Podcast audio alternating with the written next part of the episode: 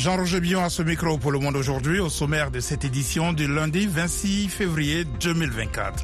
Au Sénégal, le président Macky Sall annonce un projet de loi d'amnistie générale. En Guinée, la capitale Conakry paralysée ce lundi par une grève générale. Ce que moi je dirais à l'autorité guinéenne, main sur le cœur, aidez nos mamans au marché s'il vous plaît, parce que le marché est Je ne sais même pas comment vous le dire, parce que je manque vraiment de mots pour qualifier le marché guinéen. Un reportage à suivre dans la partie magazine. Au Burkina Faso, des attaques contre une mosquée et une église font des dizaines de morts. Au Burundi, une attaque imputée au groupe rebelle Red Tabara a fait neuf morts lors d'une attaque près de la frontière avec la RDC. Ne manquez pas notre page sport ainsi que la Minute Éco pour l'instant, le journal. Le chef de l'État sénégalais Macky Sall a annoncé ce lundi au cœur d'une grave crise autour du report de la présidentielle un projet de loi d'amnistie générale pour les faits liés aux troubles connus par son pays depuis 2021. Dans un esprit de réconciliation nationale, je saisirai l'Assemblée nationale dès ce mercredi en Conseil des ministres d'un projet de loi d'amnistie générale sur les faits se rapportant aux manifestations politiques survenues entre 2021 et 2024, a dit le président Sall en ouvrant à Diamniadio, près de Dakar, des concertations pour tenter de trouver un accord sur la date de la présidentielle. À cette concertation, des protagonistes majeurs n'ont toutefois pas répondu à l'appel du président Macky Sall. Eric Manirakiza. Le président Macky Sall s'est donné deux jours, lundi et mardi, pour fixer la date de la présidentielle, initialement prévue le 25 février et qu'il a reportée. Il a invité à ce dialogue à Diamiadio les candidats retenus par le Conseil constitutionnel, ceux qui ont été recalés, des représentants de la société civile, des responsables religieux et coutumiers. Il vise un consensus à l'issue de concertations qui porteront sur une nouvelle date, mais aussi sur l'après-2 avril, date officielle de la fin de son mandat. Soit les participants s'entendent sur une date et il publiera immédiatement un décret convoquant les électeurs, soit il renverra l'affaire devant le Conseil constitutionnel à charge pour lui de trancher, a-t-il dit jeudi. 16 des 19 candidats retenus ont refusé de prendre part aux discussions.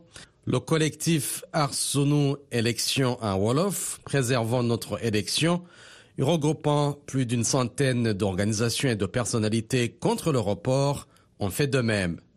Ils réclament la tenue de l'élection le plus vite possible et avant le départ de Macky le 2 avril. Et quelques centaines d'étudiants ont repris ce lundi, sans enthousiasme, le chemin de l'université de Dakar qui rouvre après des mois de fermeture. La capitale Conakry est à l'arrêt, la capitale de la Guinée est à l'arrêt ce lundi pour le premier jour d'une grève générale illimitée. L'appel lancé par les centrales syndicales vise à obtenir la baisse des prix des denrées de première nécessité et la fin de la censure médiatique. Alexandrine Olignon. Le mot d'ordre a été suivi. Conakry ressemble à une ville morte. Les routes sont vides, la plupart des entreprises ont été fermées, y compris les banques, et les marchés habituellement animés sont déserts. Les forces de sécurité ont été déployées aux principaux carrefours où le trafic a considérablement diminué. La mobilisation lancée par les centrales syndicales a reçu le soutien des principaux partis politiques et de la plupart des organisations de la société civile. Parmi les revendications figure la libération du secrétaire général de l'Union des professionnels de la presse de Guinée, la baisse des prix des denrées alimentaires et l'application d'un accord salarial conclu avec le gouvernement en novembre. Les restrictions d'accès à Internet imposées depuis trois mois ont été levées dans la nuit de jeudi et vendredi. Cette mobilisation est lancée dans un climat de tension sociale et en l'absence de gouvernement, depuis que la junte a annoncé sa dissolution il y a une semaine, sans en donner les raisons. Depuis 2021, la junte a interdit toute manifestation. Et deux jeunes gens ont été tués par balle ce lundi lors de la première journée de cette grève générale des heures entre forces de sécurité et manifestants ont éclaté sporadiquement dans certains quartiers de la banlieue de la capitale guinéenne. Deux jours après l'annonce de la levée des plus lourdes sanctions régionales contre le Niger, sa frontière avec le Bénin et principal débouché sur la mer est restée fermée ce lundi, ont indiqué des habitants de Gaïa, ville proche du Bénin. Le Bénin a levé ses barrières dimanche déjà, mais c'est fermé du côté du Niger, ont indiqué pour leur part des habitants vivant côté béninois. Aucune information n'était disponible ce lundi concernant la réouverture entre le Niger et le Nigeria. Plusieurs dizaines de fidèles musulmans ont été tués dimanche dans une attaque d'envergure contre une mosquée à Natiabouani, dans l'est du Burkina Faso. Une autre attaque a visé des catholiques rassemblés dans une église le même jour. Le point avec Nani Talani. Des individus armés ont attaqué une mosquée à Natiabouani dimanche matin. Les victimes sont toutes des musulmans, majoritairement des hommes qui s'étaient réunis à la mosquée pour la prière du matin, a indiqué un habitant de la localité. Ils ont encerclé la mosquée et tiré sur les fidèles. Plusieurs d'entre eux ont été abattus, dont un leader religieux. Les éléments du détachement militaire et les volontaires pour la défense de la patrie, les VDP, supplétifs de l'armée, ont également été pris pour cible, a indiqué la même source qui fait mention d'importants dégâts matériels. Le même jour, au moins 15 fidèles ont été tués et deux blessés par des djihadistes présumés en pleine messe dans une église catholique dans le nord du Burkina, selon le vicaire général du diocèse de Dori, l'abbé Jean-Pierre Sawadogo. Plusieurs attaques ont eu lieu dimanche, notamment contre le détachement militaire de Tonkwalou dans l'est et contre le 16e bataillon d'intervention rapide près de Kungusi dans le nord et le bataillon mixte dans la zone de Waïgouya toujours dans le nord du Burkina. Au Burundi, neuf personnes ont été tuées dimanche, dont un soldat à Buringa, dans l'ouest, a annoncé le gouvernement. L'attaque a été revendiquée par le groupe rebelle Red Tabara, qui a lui affirmé avoir tué six membres des forces de sécurité. Mohamed Oumfa. L'attaque a été menée dimanche soir à Buringa, à environ 20 km de Bujumbura, localité frontalière de RDC, pays où se trouve la base arrière du groupe Résistance pour un état de droit au Burundi, Red Tabara. Des terroristes du groupe Red Tabara, armés de fusils, ont attaqué un ménage en plein deuil, a accusé dans un communiqué la présidence du Burundi, poursuivant que cette lâche attaque a fait neuf morts, dont six femmes et un militaire. Le groupe rebelle a revendiqué l'attaque, affirmant que six militaires ont été tués, la permanence du CNDD-FDD détruite, armes et munitions saisies. La présidence a aussi déploré que la permanence du parti au pouvoir a été vandalisée. Dans son communiqué, la présidence burundaise accuse une nouvelle fois son voisin rwandais de soutenir les rebelles, affirmant que Kigali entretient, entraîne et arme le Red Tabara. Kigali a de son côté démenti tout soutien aux rebelles.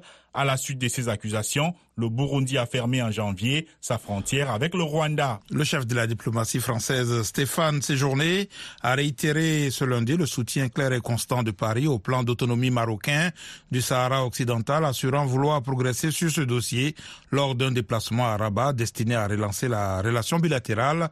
Après une période de froid, le chef de la diplomatie française a proposé aujourd'hui un partenariat d'avant-garde pour les 30 ans à venir avec le Maroc, porter notamment sur les énergies renouvelables, la formation et le développement de nouveaux écosystèmes industriels innovants. VOA Afrique à Washington, vous êtes à l'écoute du monde aujourd'hui. Le secrétaire général de l'ONU a averti aujourd'hui que les programmes d'aide humanitaire à la bande de Gaza prendraient fin en cas d'offensive sur la ville de Rafah, d'où Israël veut faire sortir les civils pour vaincre définitivement le Hamas. L'offensive ne serait pas seulement terrifiante pour plus d'un million de civils palestiniens qui s'y abritent, elle sonnerait le glas de nos programmes d'aide, a prévenu Antonio Guterres à l'ouverture de la 55e session du Conseil des droits de l'homme à Genève. Ce lundi, des frappes israéliennes ont visé pour la première fois des objectifs du Hezbollah dans l'est du Liban, tuant deux combattants de ce mouvement. Le Hezbollah a annoncé avoir tiré en représailles 60 roquettes sur une base militaire israélienne dans le plateau du Golan occupé. Le gouvernement de l'autorité palestinienne a remis aujourd'hui sa démission au président Mahmoud Abbas à l'heure où les tractations en coulisses s'intensifient pour réformer le leadership politique palestinien dans le cadre de l'après-guerre à Gaza. J'ai présenté la démission du gouvernement à monsieur le président le 20 février et je la remets aujourd'hui par écrit, a déclaré solennellement ce lundi matin à Ramallah Mohamed Chatier, le chef du gouvernement palestinien depuis le printemps 2019. Le président Mahmoud Abbas n'a pas réagi à cette annonce. Des responsables israéliens se sont rendus ce lundi au Qatar où le Hamas a son bureau politique pour travailler sur les termes d'une trêve dans la bande de Gaza et d'un accord de libération des otages. Des sources sécurité égyptiennes ont fait savoir que les négociations entre les délégations d'Israël et du Hamas se tiendraient cette semaine, d'abord au Qatar, puis au Caire. Celles-ci seront organisées par l'intermédiaire des médiateurs et non en face à face. Voilà pour le journal, vous suivez VO Afrique.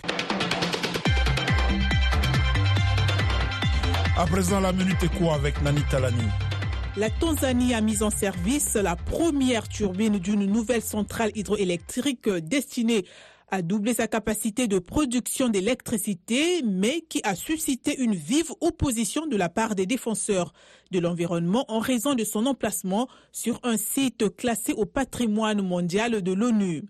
D'après Dotto Biteko, ministre de l'Énergie, la turbine va réduire le rationnement de l'énergie qui dure depuis plusieurs mois et que le rationnement prendra fin lorsque la deuxième turbine de la centrale de 2115 MW et à neuf turbines rejoindra le réseau en mars.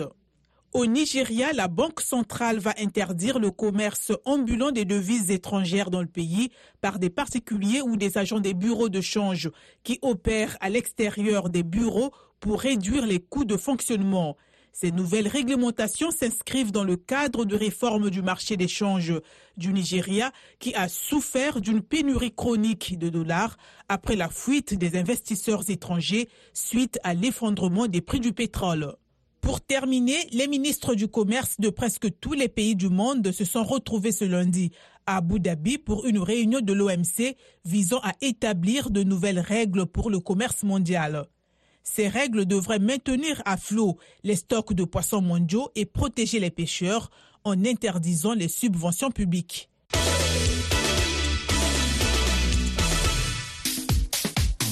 Place maintenant au sport avec Yakuba Ouedraogo. Bonsoir Yakuba. Bonsoir Jean-Roger, bonsoir à tous.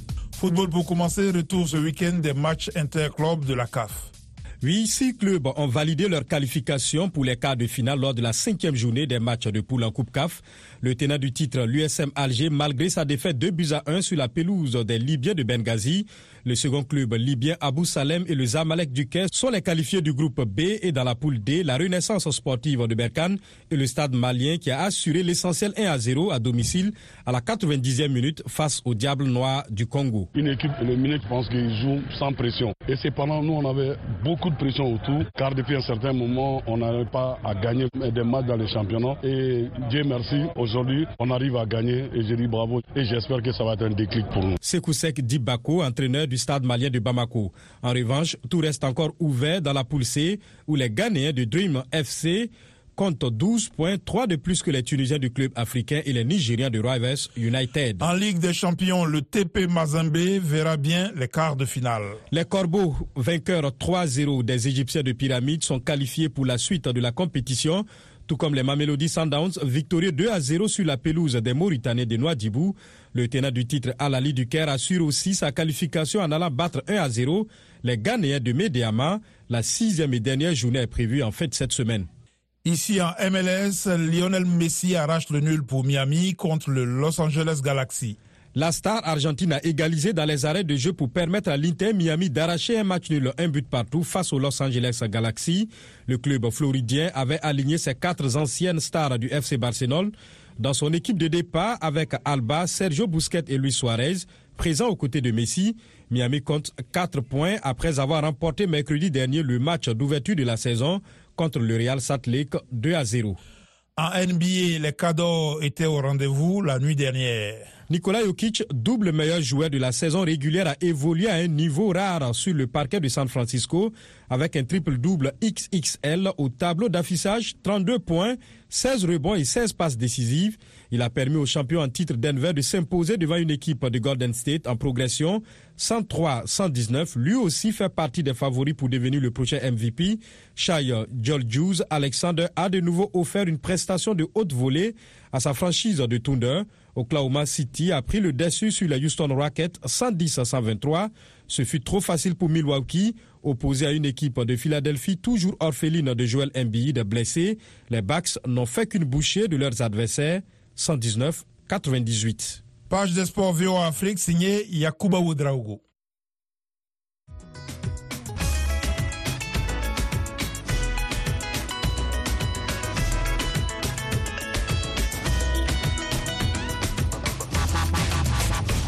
Le monde aujourd'hui, VOA Afrique. Vous êtes à l'écoute du monde aujourd'hui sur VOA Afrique. Jean-Roger Billon de retour avec vous pour les dossiers du jour. En Guinée, 13 centrales syndicales ont appelé aujourd'hui à une grève générale illimitée, à compter donc de ce lundi, pour réclamer la baisse des prix des denrées alimentaires, mais également l'arrêt des restrictions qui pénalisent l'espace médiatique. Le débrayage a été bien suivi dans la capitale. On fait le point avec notre correspondant Zakaria Kamara. Le marché, l'une des rares activités disponibles ce lundi, premier jour de grève, ici comme ailleurs, la flambée des prix des produits porte un coup dur au panier de la ménagère. Le marché est très très très cher. Avec l'approche du ramadan là, je ne sais pas comment seront nos mamans au marché. Et même si tu donnes de la, de la dépense à ta maman ou bien à ta femme pour qu'elle vienne au marché, elle va pleurer à la maison. Donc ce que moi je dirais à l'autorité guinéenne, main sur le cœur, aidez nos mamans au marché s'il vous plaît, parce que le marché est Bon, je ne sais même pas comment vous le dire, parce que je manque vraiment de mots pour qualifier le marché guinéen. Le mouvement syndical réclame la baisse des prix des denrées de première nécessité, la fin des restrictions qui visent les médias et la libération du secrétaire général du syndicat professionnel de la presse. Le journaliste a été condamné à six mois d'emprisonnement pour atteinte et menace d'atteinte à l'ordre public, entre autres une condamnation que rejettent ses collègues. Ibrahim Khalil Diallo, secrétaire général adjoint de la presse. La condition pour que la grève s'arrête, il faut que Sekou Jamal Pendessa soit libéré et pas que sa libération. Il faut que tout de suite qu'on mette fin au brouillage de radio. Il faut que tout de suite, n'est-ce pas, qu'on arrête les restrictions imposées sur Internet. Si on fait cela, la grève va être suspendue, elle va, elle va s'arrêter. Mais si on ne le fait pas, la grève se poursuivra jusqu'à jusqu'à nouvel ordre. Le mot d'ordre de grève a été largement suivi à Conakry. La capitale a tourné au ralenti. Une situation que tente d'expliquer ces Guinéens. Bon, c'est pas le moment quand même, mais il y a la cherté partout, pour être honnête. Mais je crois, s'ils veulent, ils peuvent trouver une solution à ce problème. Je pense que le CNRD doit mettre de l'eau dans son vin. Nous nous dirigeons tout droit dans le mur. Ça nous rappelle les événements de 2007 où il y a une crise politique à laquelle venait s'ajouter une crise sociale. Donc moi je pense que ces deux crises réunies euh, font que notre pays se dirige tout droit dans le mur. Le CNRD doit écouter les cris de cœur de ses concitoyens. Aujourd'hui, ça ne va pas en République de Guinée. Faut voir, tous ceux qui sont ici là, c'est les diplômés sans emploi. Et il nous a promis qu'il va nous donner de l'emploi. Il a organisé un concours, mais jusqu'à présent, rien n'est tenu. Et nous, on supporte la grève à 95%. Les discussions avec les leaders religieux pour obtenir une suspension de 72 heures ont achevé sur le cas Pendessa. La libération du secrétaire général du syndicat professionnel de la presse reste l'une des conditions à la trêve. Zakaria Kamara pour VO Afrique, Conakry.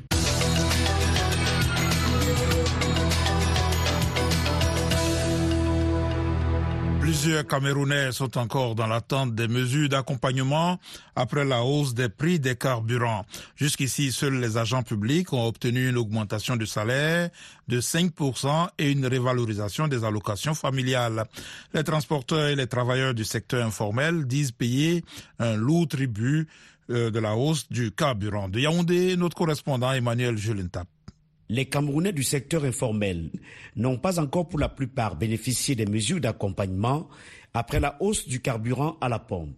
Angela Bikaï travaille dans un salon de coiffure à Yaoundé. Pour arriver ici, c'est un peu coûteux maintenant. J'étais à 750 et maintenant je me retrouve à 1200 par jour. Et chez nous, on n'a pas augmenté le salaire. Doline Kenfak, employée dans un pressing, affirme que la hausse des carburants de 15% survenue depuis le début du mois a des répercussions au niveau du panier de la ménagère. Au marché, nous avons le haricot. La boîte est passée de 250 à 350. Part, dans le secteur privé, moi particulièrement, je ne ressens pas, puisque déjà, nos employeurs ont de la peine à payer même le SMIC. La semaine dernière, les salaires des agents publics ont été révalorisés de 5%. Les allocations familiales ont connu une augmentation de 4 500 francs CFA par enfant.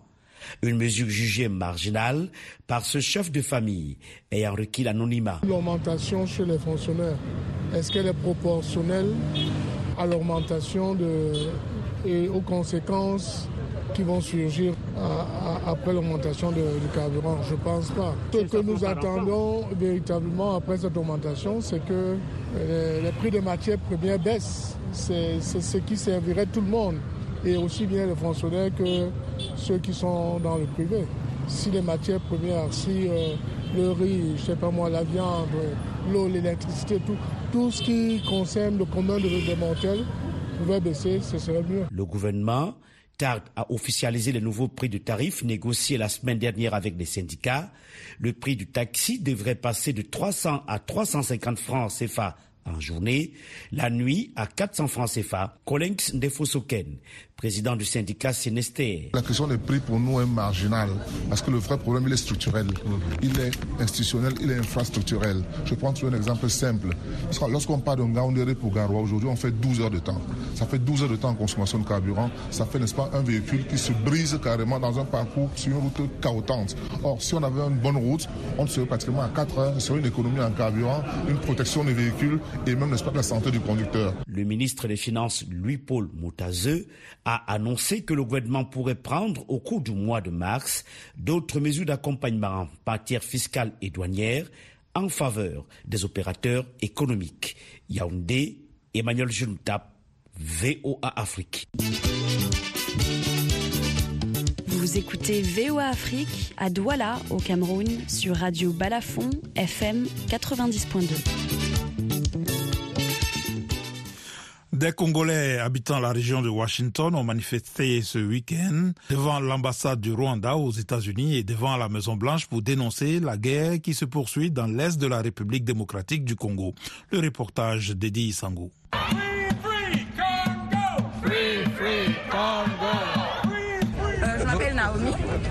Nous sommes devant la, Maison Blanche, comme vous l'avez dit, euh, parce qu'en tant que résident aux États-Unis et euh, congolaise d'origine, euh, nous avons le droit de venir parler à notre président. Ici, il est le président du pays dans lequel on réside. Et c'est un pays qui a une grande partie euh, dans les investissements, qui a intérêt aussi à ce qu'il y ait euh, de la paix au Congo.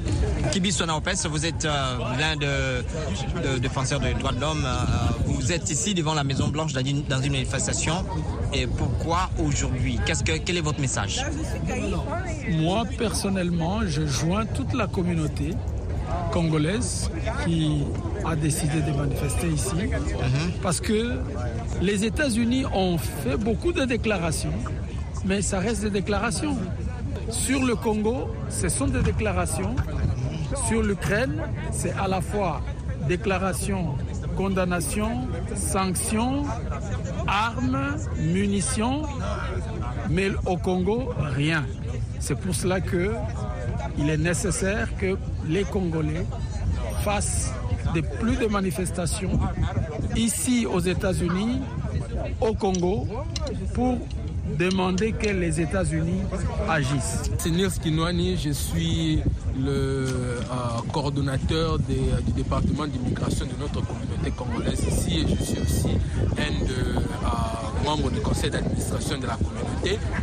Washington a pris des, sanctions contre euh, les leaders des M23, mais aussi euh, les leaders de certains groupes armés qui sont en RDC, dont des Rwandais, des euh, FDLR, des ADF et autres. Non, il faut aller à la source. Il ne faut pas sanctionner ces groupes, parce que ces groupes, ce n'est que voilà, les, la face. Mais leur source, c'est le Rwanda. Donc sanctionner ces groupes sans sanctionner le Rwanda, c'est insignifiant. C'est, ce n'est pas, c'est, même pas très responsable. Mais notre message, ça s'applique aux États-Unis, à la communauté internationale. Si l'Union européenne doit coopérer avec le Rwanda malgré, tout ce qui se passe au Congo, c'est irresponsable. Parce qu'ils sont en tout cas, et leur responsabilité sera établie parce que le Rwanda aujourd'hui utilise tous ces financements évidemment pour euh, mener la guerre euh, contre le, Congo. Et donc euh, nous protestons contre ça et nous demandons que l'Union européenne et toute la communauté internationale puissent se tenir vraiment au secours du peuple congolais. L'urgence de fournir à l'Ukraine les armes dont elle a besoin pour stopper les avancées militaires russes a de nouveau été soulignée dimanche, tant en Europe qu'aux États-Unis. Dans le même temps, les appels à l'arrêt des souffrances humaines et les efforts pour parvenir à une résolution pacifique du conflit ont aussi été mis en avant. Véronica Balderas Iglesias fait le point. Le récit est de Yakuba Oudraogo. Une gare de la région de Donetsk en Ukraine était en flammes dimanche après avoir été touchée par une bombe russe téléguidée. D'autres images montrent un chef militaire russe en train d'explorer la ville d'Adivka, passée sous contrôle russe depuis le 17 février. Bien que la volonté de l'Ukraine soit forte, la résistance a besoin d'armes et de rapidité, avertit le ministre ukrainien de la Défense, Rustem Umerov. Dans les mathématiques de la guerre, nous nous tournons vers l'ennemi. Nos économies pèsent près de 2000 milliards d'euros. Donc en gros, quand tout ce qui est engagé n'arrive pas à temps, nous perdons des gens, nous perdons des territoires. Le conseiller à la sécurité nationale des États-Unis, Jake Sullivan, a participé à l'émission This Week sur ABC. Il a exhorté Mike Johnson, président républicain de la Chambre des représentants, à soumettre au vote du Congrès le projet de loi d'aide à l'Ukraine, actuellement bloqué et doté de 61 milliards de dollars. Le président Johnson, s'il présentait ce projet de loi, obtiendrait une forte majorité bipartisane en faveur de l'aide à l'Ukraine. Nous l'avons vu au Sénat. Et si nous pouvons combler cette pénurie de balles, l'Ukraine se lèvera avec courage et mènera des combats contre les Russes. Uh, les remarques de M. Sullivan sont intervenues un jour après que les Ukrainiens ont célébré le deuxième anniversaire de l'invasion russe. Anastasia Lefentseva est une volontaire ukrainienne. Je crois que la victoire nous appartient. Le monde entier nous soutient. Si l'Ukraine perd, c'est le monde entier qui perdra contre un seul pays. La guerre a déjà eu de lourdes conséquences sur les enfants ukrainiens, avertit l'UNICEF. Nombre d'entre eux ont des niveaux élevés d'anxiété et de désintérêt pour l'école. Le pape François a appelé à l'apaisement des souffrances humaines lors des prières dominicales au Vatican. Je plaide pour que l'on trouve ce petit peu d'humanité qui créera les conditions d'une solution diplomatique dans la recherche d'une paix juste et durable. Une lueur d'espoir est apparue lorsque le président ukrainien Volodymyr Zelensky a évoqué deux sommets pour la paix qui pourraient avoir lieu dans les mois à venir. J'espère que le premier sommet, le sommet inaugural, aura lieu, selon les informations reçues aujourd'hui, au printemps. Nous ne pouvons pas nous permettre de perdre l'élan diplomatique. Il aura lieu en Suisse. Pour le deuxième sommet, nous aimerions qu'il ait lieu ailleurs sur le continent européen. Tout projet de paix qui en résulterait serait présenté à la partie russe, bien que M. Zelensky reconnaisse qu'il n'y a aucune garantie qu'il soit accepté.